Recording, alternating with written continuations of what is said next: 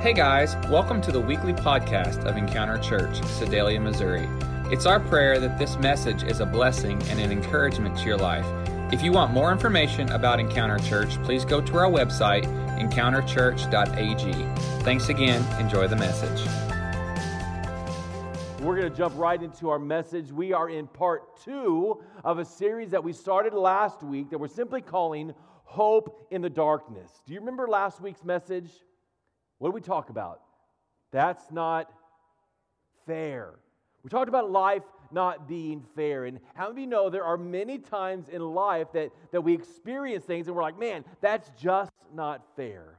I would encourage you, if you missed last week, grab a hold of the podcast or the video podcast and pay attention to what's going on. Let God speak into your life. But this morning, I want to move forward in this idea of hope. Why? Because hope is the, the basis of who we are and what we're going to experience this year as a church. I believe that God has placed the word hope on our hearts. It's going to run through the DNA of all that we say and all that we do as a church for the year 2020.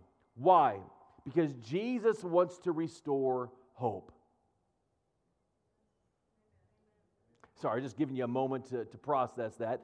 Jesus wants to restore hope. Whether you realize it or not, and I think you do, hope is missing in our culture today. You turn on the news, you turn on social media, you walk out in public, you go to Walmart, you're going to find out that hope is missing. So, what I want to instill in us and what I believe God wants to speak into our hearts is He is willing and He is ready and He is more than able to restore that hope and make it available to every one of us today. Now, listen carefully. I use the word available because He will not force it upon you. Some people, no matter how much you put it in front of them, they would rather hang out in their misery than grab a hold of hope. But can I just tell you that what Jesus has for you is so much better than the misery of life? It's his joy unspeakable and, and full of glory. It's his peace that surpasses all of our understanding. It's the hope that we can't comprehend, that we don't understand, yet he willfully gives it for us. That's the hope that Jesus wants to give to us today. But if I would say to you this, if at first you don't succeed, what would you say in response? Try, try again. If at first you don't succeed, try, try again. How often do we say that? But if we were honest with ourselves, sometimes that's difficult to grab a hold of when you failed over and over and over, when you just can't seem to do what's right, when you keep messing up, when everything around you is falling apart, all you want to do is grab a giant sticker that says failure and place it upon your chest and sulk in your misery. The last thing you want to do is try, try again. Because every time you try, it's the same results. So, how are we as Christians supposed to respond to failure? Well, the Bible says in Proverbs chapter 24, verse 16, the godly may trip seven times, but they will get up again. Amen. Somebody just said Amen. I appreciate that. The godly may trip seven times, but they will get up again. Folks, that's good news. That's something to grab a hold of today. If you're dependent upon God, if you are reliant upon Him, if you give yourself to God, those moments, those times when you trip, those moments and times when you stumble, and guess what? It's to happen. You're able to get up again. We're going to process that a little bit. But this verse goes on to say, But one disaster is enough to overthrow the wicked. Let me ask this question How many of you in the room have ever failed? Every single one of us, every person in this room has scars from life. Some physical, is a result of, hey, watch this. Nobody in particular. Some of your, you, your scars are, are on your hearts. Some of you, your scars are inflicted by other people. Some of you are self inflicted harm and scars. But our text says the godly, even though they stumble, even though they fall, they're able to get up again. What brings about the difference between those that stay down and those that are able to get up again? There's got to be something that sets the two of those apart. Let me give you a little hint. Our hope is built on nothing less than Jesus' blood and righteousness. The godly may trip seven times. Now, do you think that's literally saying, okay, man, you, you mess up seven times and you're going to get up at that eighth time? You're done. No. No, it's saying, you know what? You're going to make mistakes. You're going to stumble. You're going to fail. You're going to falter. You're going to have issues in life. But when those times come, when those situations arise, it's in that moment that you grab a hold of all that God is. It's in that moment that you grab a hold of the hope that is based upon the righteousness of Jesus Christ. And you grab a hold and you pull yourself back up. Why? Because you stand on a solid, solid firm foundation. You stand upon Jesus. I want to share with you very quickly two traps in life. Number one is pride. When we face failure in life, pride is one of the extremes that, that creates this tunnel or this vacuum that we get trapped into. Pride says, I'm not going to admit that I'm wrong. Pride says that I don't want anyone to know that I've messed up. Pride says I'm probably very seldom ever, ever wrong. Pride says it must be somebody else's fault. It's certainly not mine. But the Bible says that pride goes before the fall. Can I challenge you today to give up pride? To give it to God? To eliminate the pride in your life, to humble yourself before God, to, to make yourself accountable to somebody else? This year, you're going to have the opportunity to do that. I'm going to encourage every single one of you, every person that calls Encounter Church home. I'm going to encourage you to be a part of an accountability process where we keep one another on track. Anybody else need that? These sections here. Okay, I'm making just a visual note of who's in those sections. We'll get you signed up. Every one of us needs that. The second is guilt. So, on one extreme, you've got pride, and on the other side, you have guilt. And guilt is there to remind you of what you've done and how many times you've messed up. All you've said, try, try again before, but you keep doing the same junk over and over. And it reminds you of your past. You wake up thinking about what you did in the past. You, you look in the mirror and that's all that you see. You go to bed at night and you lay, lie there in bed thinking about all the mistakes and all the struggles that you've had. And you hear your coworkers and your friends, so called friends, and your family, and they're saying you're just a failure, you're no good. There's that voice on the inside that says you're never going to amount to anything. You're a disappointment to life, and you feel so trapped. You feel stuck. I want you to know where those whispers are coming from. The Bible says that every one of us has an enemy.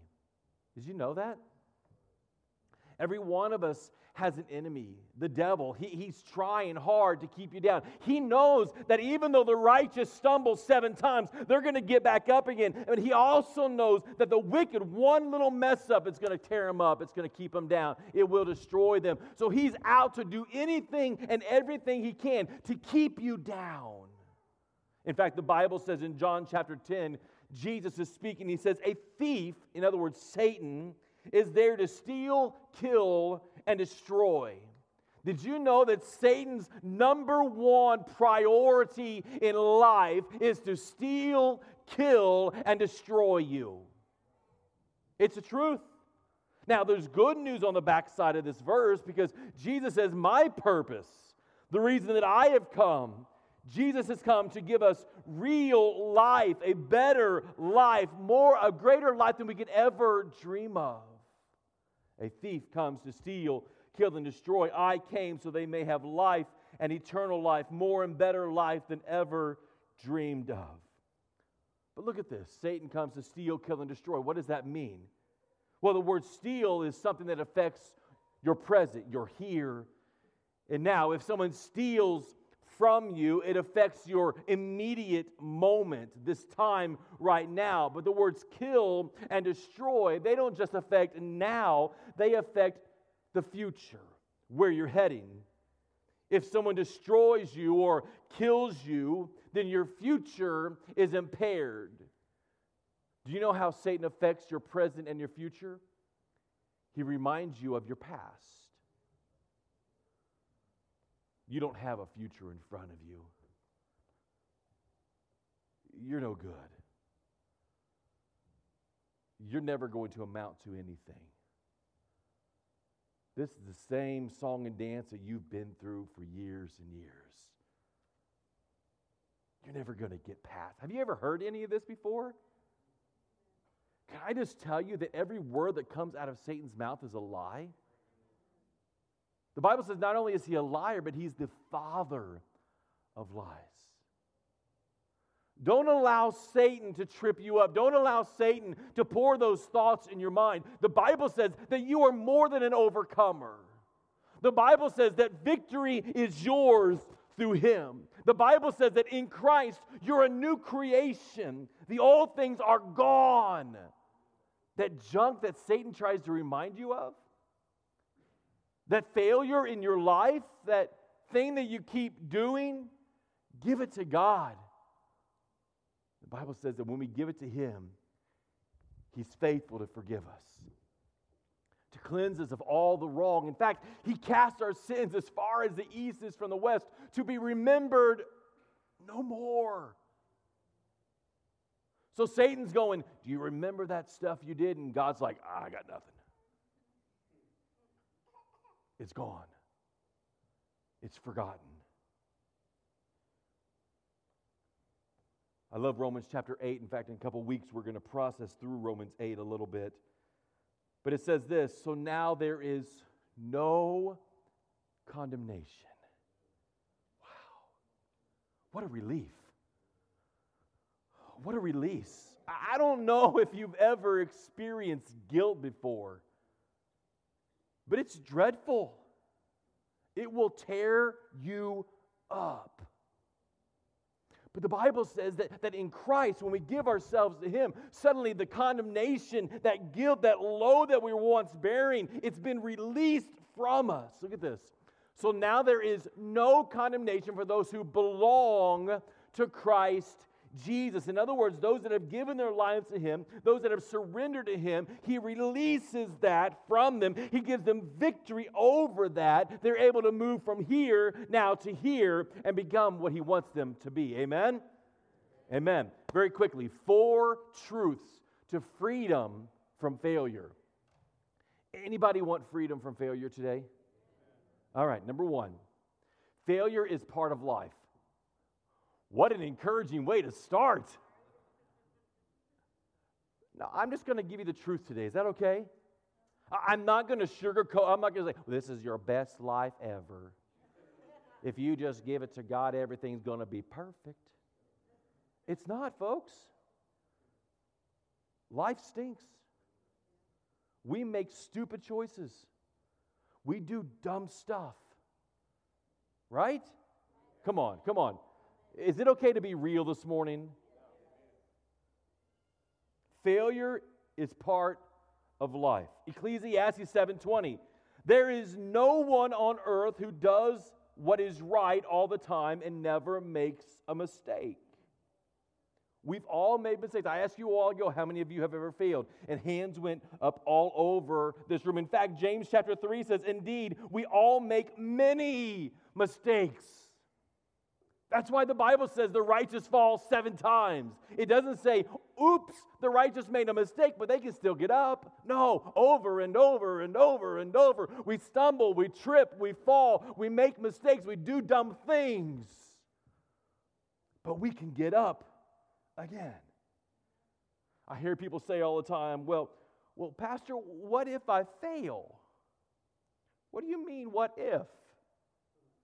You're going to make a mistake. Just lay that out there. Now, our goal, our goal should be to do what's right. Our goal should be to make wise choices. Our goal should be to avoid sin. That's our goal. We want to become more like Christ. But along this way, you're going to have mishaps. You're going to have mistakes in life. I'm told that the average NBA player only makes about 50% of their shots. Do you know what that means? They miss 50% of their shots. Half the time, they fail. Failure is going to be part of you the rest of your life. The Bible says every single one of us have sinned. So when we let go of this idea that I've got to be perfect, man, life is going to be so much easier. Grab a hold of this.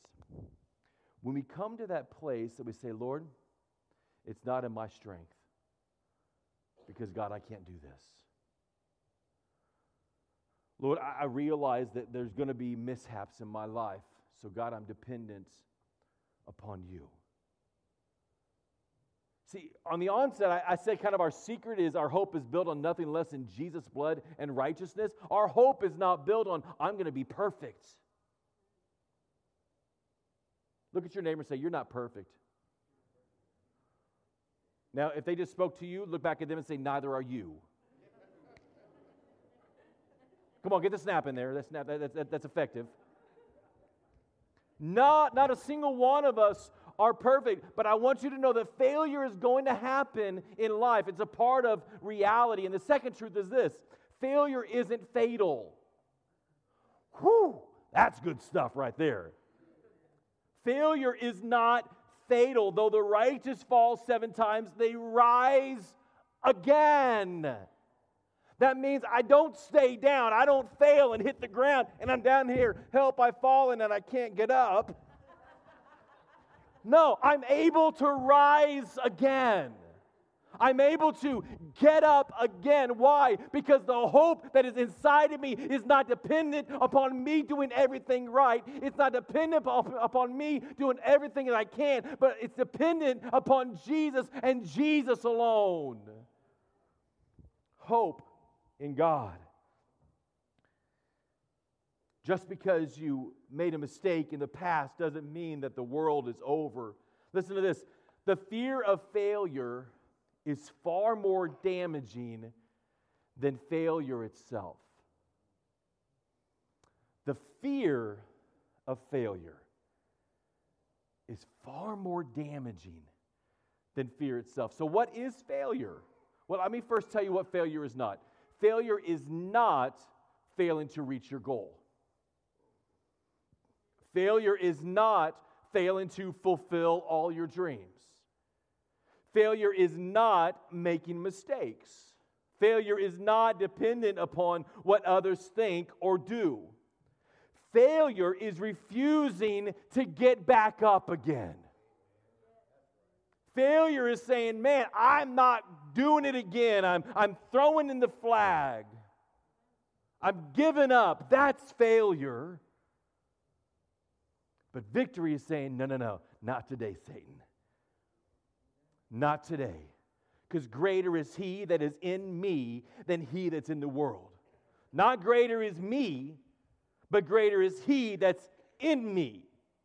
Because of the hope that I have in Jesus Christ, I can get up. It's like any of the superhero movies that you ever watch, and I love superhero movies. There's always that moment when the hero, the victor, is, is crushed. He's under a whole pile of rocks, and you're like, oh no, Superman is dead. Ah!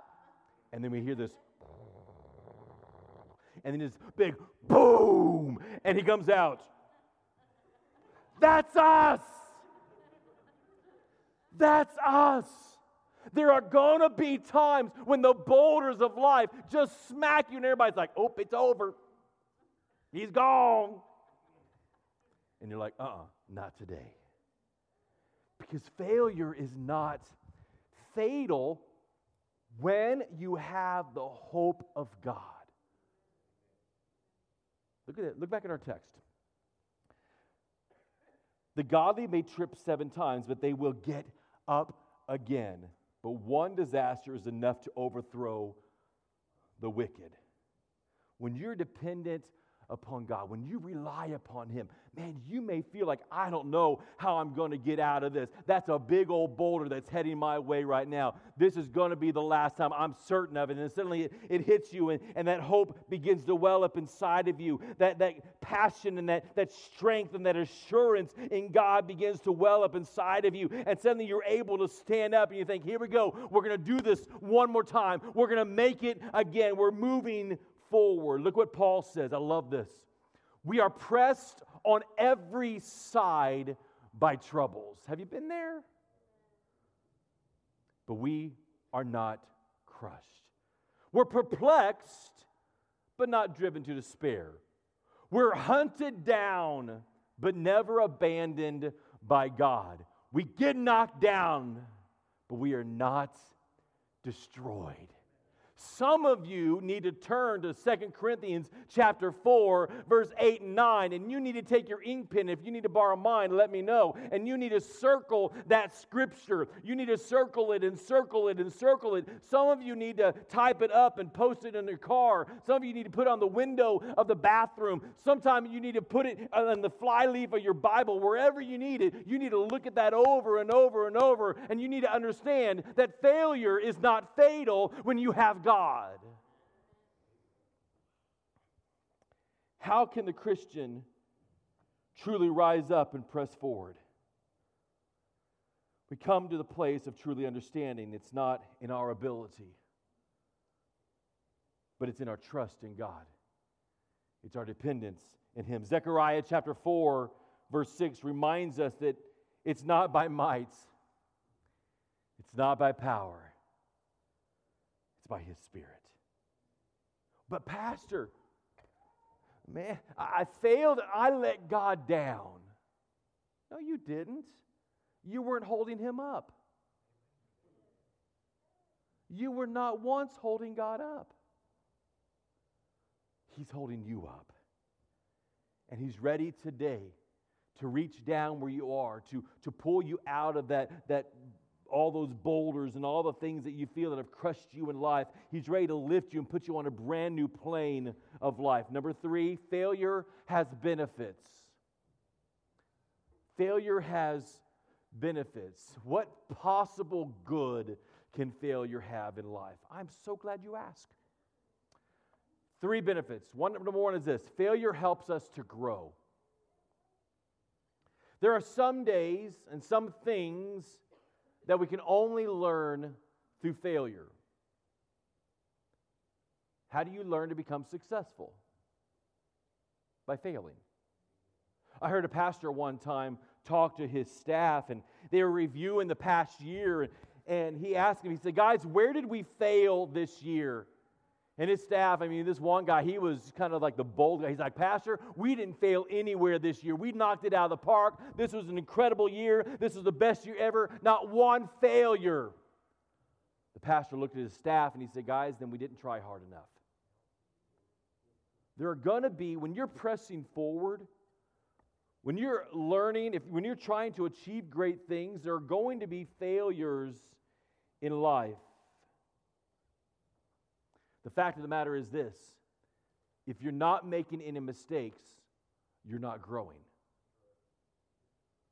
Let me say that again. If you're not making any mistakes, you're not growing. Now, let me say the flip side. If you're making the same mistakes over and over and over and over and over, and there's no change, you're not learning from your mistakes. The Bible says in Proverbs 26 as a dog returns to its vomit, so a fool repeats his foolishness. I don't need to expound upon that scripture, right? We all, we all understand, no video illustrations or anything. We all, we all got that one, correct? As a dog returns to his vomit, so a fool repeats its foolishness. And can I just be honest? There are times that we're pretty foolish. Well, I'm going to go back to it because it's going to be different this time. This time I've got a new angle on that issue. I'm going to I'm going to go back there. I'm going to hang out again, but it'll be different. No, it won't. It's the same vomit. It's going to make you sick again, just like it did the first time. Paul says, I fought the good fight, I finished the race. Think about this. If Paul hadn't learned anything, do you think Paul would have finished strong? No. But all along the way, Paul was learning more and more about what God had in store. Allow your failure to bring about a change. Allow your failure to bring growth in your life and get up and get moving forward. The second benefit is this failure helps to motivate us. Proverbs chapter 20 says sometimes it takes a painful situation to make us change our ways. Could it be that, that God can use that difficult moment in life to get your attention? The Bible says that God causes everything to work together for the good of those that love God and are called according to his purpose. Now, does that mean that God causes every problem? No. We'll talk more about that, I believe, next week. But he'll take that situation that you're going through, he'll take that circumstance that you're faced in life, and he goes, you know what? I can use that. He lays that in front of us and says, What if you did this instead? He gives you an opportunity to grow. He gives you an opportunity to learn. And as long as we are dependent upon self, we'll never come to the place of trusting God. See, as long as we look at that situation and go, no, no, no, no, I'll do it differently this time, we're going to keep returning to the foolishness time and time and, and time again. Just like we talked about last week, we've got to come to that place of, of trusting God, even when it doesn't really make sense. Even when we can't wrap ourselves around us, we need to learn to trust God, allow Him to motivate us, to move us in a new direction. The third benefit is this failure helps to build character in us. Failure helps to build character in us. Romans 5, we rejoice in our suffering, knowing that suffering produces endurance, and endurance produces character, and character produces, say it with me, hope. There's our word. There's our word. That, that character, it produces a, a hope inside of us. When we mess up, it, it has a way of, of softening our hearts, of humbling us a little bit more. Hopefully, it helps us to grow and become a bit more mature. Allow your failure to make you less judgmental. Allow your failure to bring a bit of sympathetic response to people who are hurting. Allow your failure to make you more like Jesus. After all, that's our goal. At least that's my goal. Have I achieved it yet? Nah. Will I achieve it this side of heaven? Not a chance. But I'm trying. I'm trying. My goal is to, to resemble Christ, to follow after him. And this in turn brings about a, a confident hope that was once missing in my life. Failure is part of life. Failure is not fatal. Failure has benefits. And number four, failure releases God's grace. Oh, that's good news right there. Failure releases God's grace. Isaiah chapter 64 says this And yet, Lord, you are our Father. We are the clay, and you are the potter. We are all formed by your hand. Lord, uh, we're the clay, God. We're just going to hang out here and, and whatever you want to do, however you want to shape us, God, however you want to form us, God, it's up to you. One of the things I like to do when we go to Silver Dollar City, oftentimes we'll go into the little pottery place and there's that guy sitting behind the potter's wheel. Takes a big lump of clay and he just kind of goes, throw. Have you guys ever seen that? Kind of plops it down on there and it, it gets a flat base and he begins to turn the wheel and he begins to shape. Little by little, he takes what was once worthless, let me ask this. If you went to Silver Dollar City, I mean, you look at the pottery they make, and I don't know how much it is. We don't look at that. We just look at him making it. Let's say it's 50 60 $70, right? What would happen if he just took that clay and goes, you know what? I don't feel like making anything today, so I'm just going to put a price tag of $70 on this lump of clay, put it on the shelf.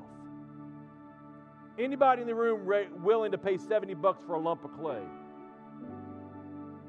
Nobody? Not even our resident artist.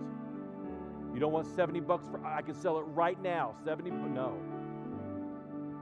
That's kind of how we are. We're this this little lump of clay.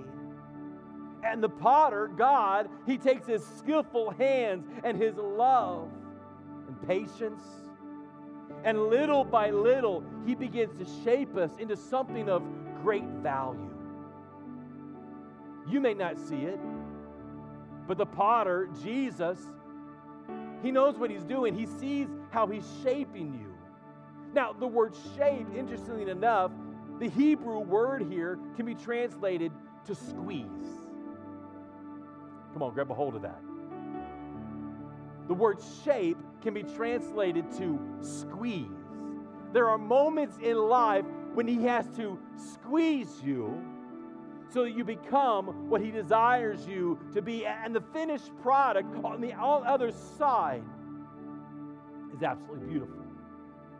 Now, I would venture to say if that lump of clay had feelings, it wouldn't enjoy being thrown down on that wheel. It wouldn't enjoy the potter's thumbs being stuck right down in the middle of it. The squeezing and the pressing, the spinning. Likewise, we don't necessarily like that in life. But the end product, what God's wanting to do inside of you, would you trust Him? Would you trust Him in the process? Sometimes we've got to admit our pain is our own doing. Sometimes we hurt because we mess up and the consequences around us have hurts. But in that time, in that squeezing time, would you trust in God's grace? I want to wrap up this morning by telling you a little story. There's a guy in the Bible, his name's David. You might know David. He's the one with the slingshot that threw the, the rock and hit Goliath in the forehead. But at this point of the story, David is a successful king. In fact, the Bible says that David was a man after God's own heart. He lived for God most of his life, but guess what? David messed up. See, David committed adultery. He walked off to the roof of, of the building. He saw this lady bathing. By the way, he wasn't where he was supposed to be. He was supposed to be in battle with his army, but he wasn't where he should have been. Boy, that'll preach on its own right there. How many of you know that when we're not where we're supposed to be in the presence of God, that's when we start messing up? That was free, by the way. That's a whole nother sermon right there. But here David is, he, he peers over the edge. He's like, ha ha, who is that? Bible says he committed adultery with Bathsheba, and, and guess what? She became pregnant. What's the king to do? He has Bathsheba's husband killed. That's what the king did. But now we have two sins adultery and murder. Because of this sin, there were consequences, high consequences. This baby that was conceived by David and Bathsheba, the baby died. David's family was in turmoil. War became a regular occurrence for the rest of David's life. David was absolutely crushed. He failed. He messed up. Consequences. Would he remain crushed? What would he do?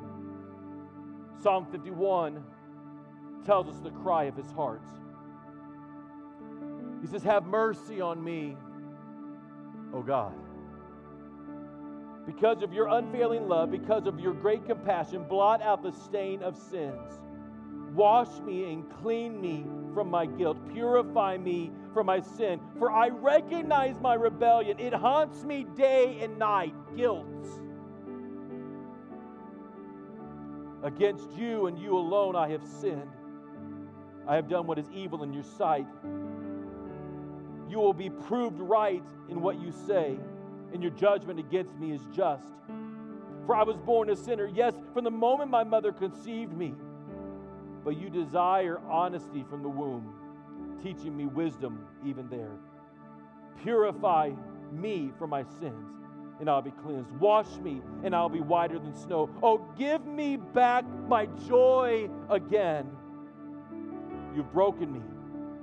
Now let me rejoice. Don't keep looking at my sin. Remove the stain of my guilt. Create in me a clean heart, O God. Renew a loyal, right spirit within me. Don't banish me from your presence. Don't take your Holy Spirit from me.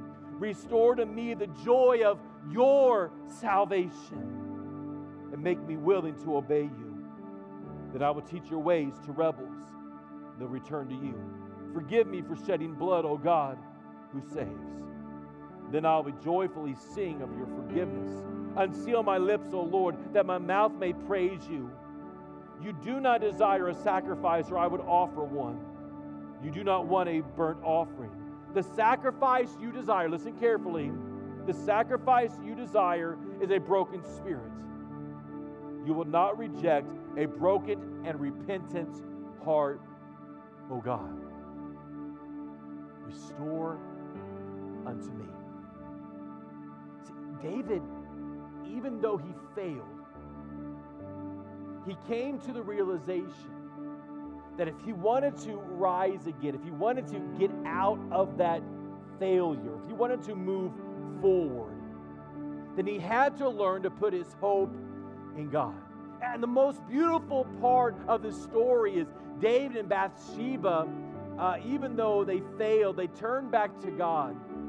God cleansed them. If you keep reading, it says that David and Bathsheba had another child. His name was Solomon. Solomon had a, a child. By the way, Solomon was a great king as well. But Solomon had a child named Rehoboam. Rehoboam had a son named Abijah. And Abijah had a son named Asa. If you follow the lineage down and down to the great grandsons and great great grandsons, and 25 times later, you find a man by the name of Joseph. Joseph marries a woman by the name of Mary who has a baby that we know as Jesus. Oh, come on. That's good stuff. Even through David's failure, God brought hope. So here's what I've discovered it's not time to give up. It's time to get up. You may be here today and you are consumed by rocks. You are consumed by the boulder of consequence. Can I just tell you, your hope is built on nothing less.